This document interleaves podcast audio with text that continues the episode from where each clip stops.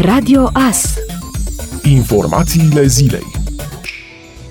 Ministrul de Interne Lucian Bode a anunțat că Centrul Kinologic al Poliției Române de la Sibiu instruiește câinii pentru detectarea persoanelor infectate cu virusul SARS-CoV-2. Pregătirea a început încă de anul trecut, rezultatele urmând a fi prezentate în curând câini antrenați pentru detectarea persoanelor infectate cu virusul SARS-CoV-2 la Centrul Kinologic al Poliției Române de la Sibiu. În anul 2020, la nivelul acestei instituții, a fost demarat un proiect care are ca scop instruirea câinilor pentru detectarea persoanelor infectate cu SARS-CoV-2, în special pentru structurile Poliției de Frontieră și Poliției Transporturi. Este un proces în desfășurare și am convingerea că, în curând, vă vom prezenta rezultate concrete ale muncii colegilor noștri noștri din acest centru, a transmis Lucian Bode într-un mesaj postat pe Facebook. Lucian Bode a vizitat în această săptămână, alături de ministrul apărării Nicolae Ciucă, centrul de pregătire a câinilor de serviciu de la Sibiu.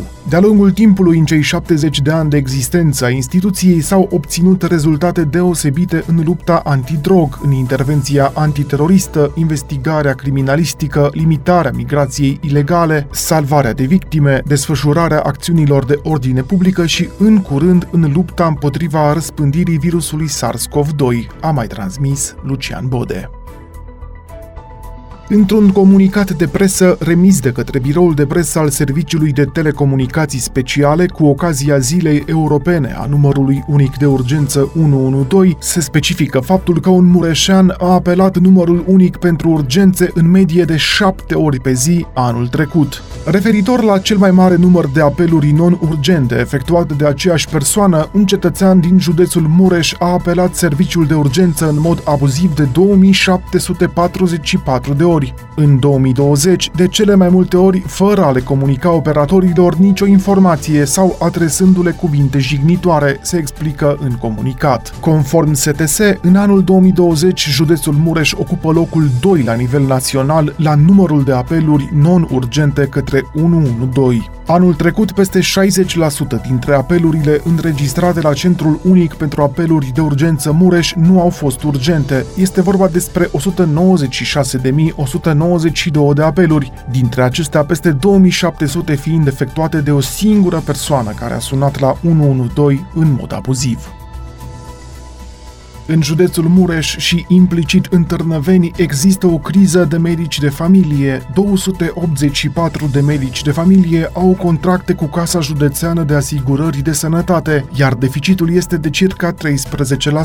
Pe de altă parte, 10% dintre cei care lucrează ar trebui să fie deja în pensie sau urmează să se pensioneze în acest an, iar alți 40% se vor pensiona în următorii 10 ani. Deficitul în mediul rural este de 30 de medici medici de familie. O problemă serioasă o reprezintă și lipsa medicilor din orașe. În Târnăveni ar trebui încă patru medici de familie, la fel și în Sighișoara, în Luduș 2 și câte unul în Reghin și Sovata. Problema cea mai mare este că medicii nu mai doresc să facă această specialitate și mulți dintre cei care deja o au pleacă din țară. Casa de Asigurări de Sănătate Mureș a sesizat această problemă la nivel național și avocatul poporului s-a sesizat din oficiu în legătură cu lipsa medicilor de familie în mediul rural și a întreprins o serie de demersuri la autoritățile publice cu atribuții în materie. Sesizarea avocatului poporului se află în lucru, iar rezultatele demersului vor fi făcute publice.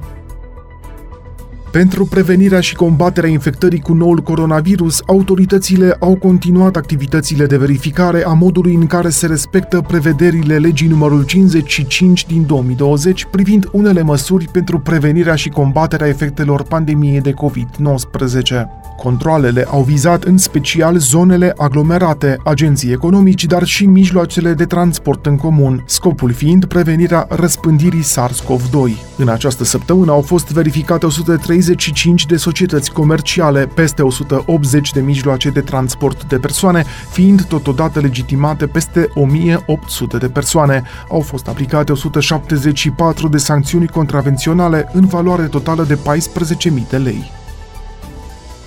Scumpiri la început de an, energia electrică, transportul aerian și uleiul comestibil s-au scumpit cel mai mult în luna ianuarie față de luna anterioară, în timp ce singura scădere de preț s-a consemnat la mierea de albine. Conform Institutului Național de Statistică, energia electrică s-a scumpit cu puțin peste 18% în ianuarie față de luna anterioară și cu 17,40%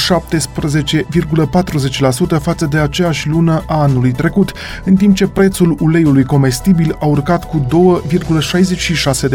2,66% comparativ cu luna anterioară și cu 10,10% raportat la ianuarie 2020. Singurul produs care s-a ieftinit în ianuarie față de luna anterioară este mierea de albine, dar cu numai 0,06%, iar comparativ cu aceeași lună anului trecut, în ianuarie s-au ieftinit cartofii cu aproape 29%. Pe segmentul mărfurilor nealimentare, în ianuarie față de luna decembrie nu există ieftiniri. Comparativ cu aceeași lună a anului trecut, în ianuarie s-au ieftinit combustibilii cu 2,98%, gazele cu 2,18%, precum și energia termică cu doar 0,2%.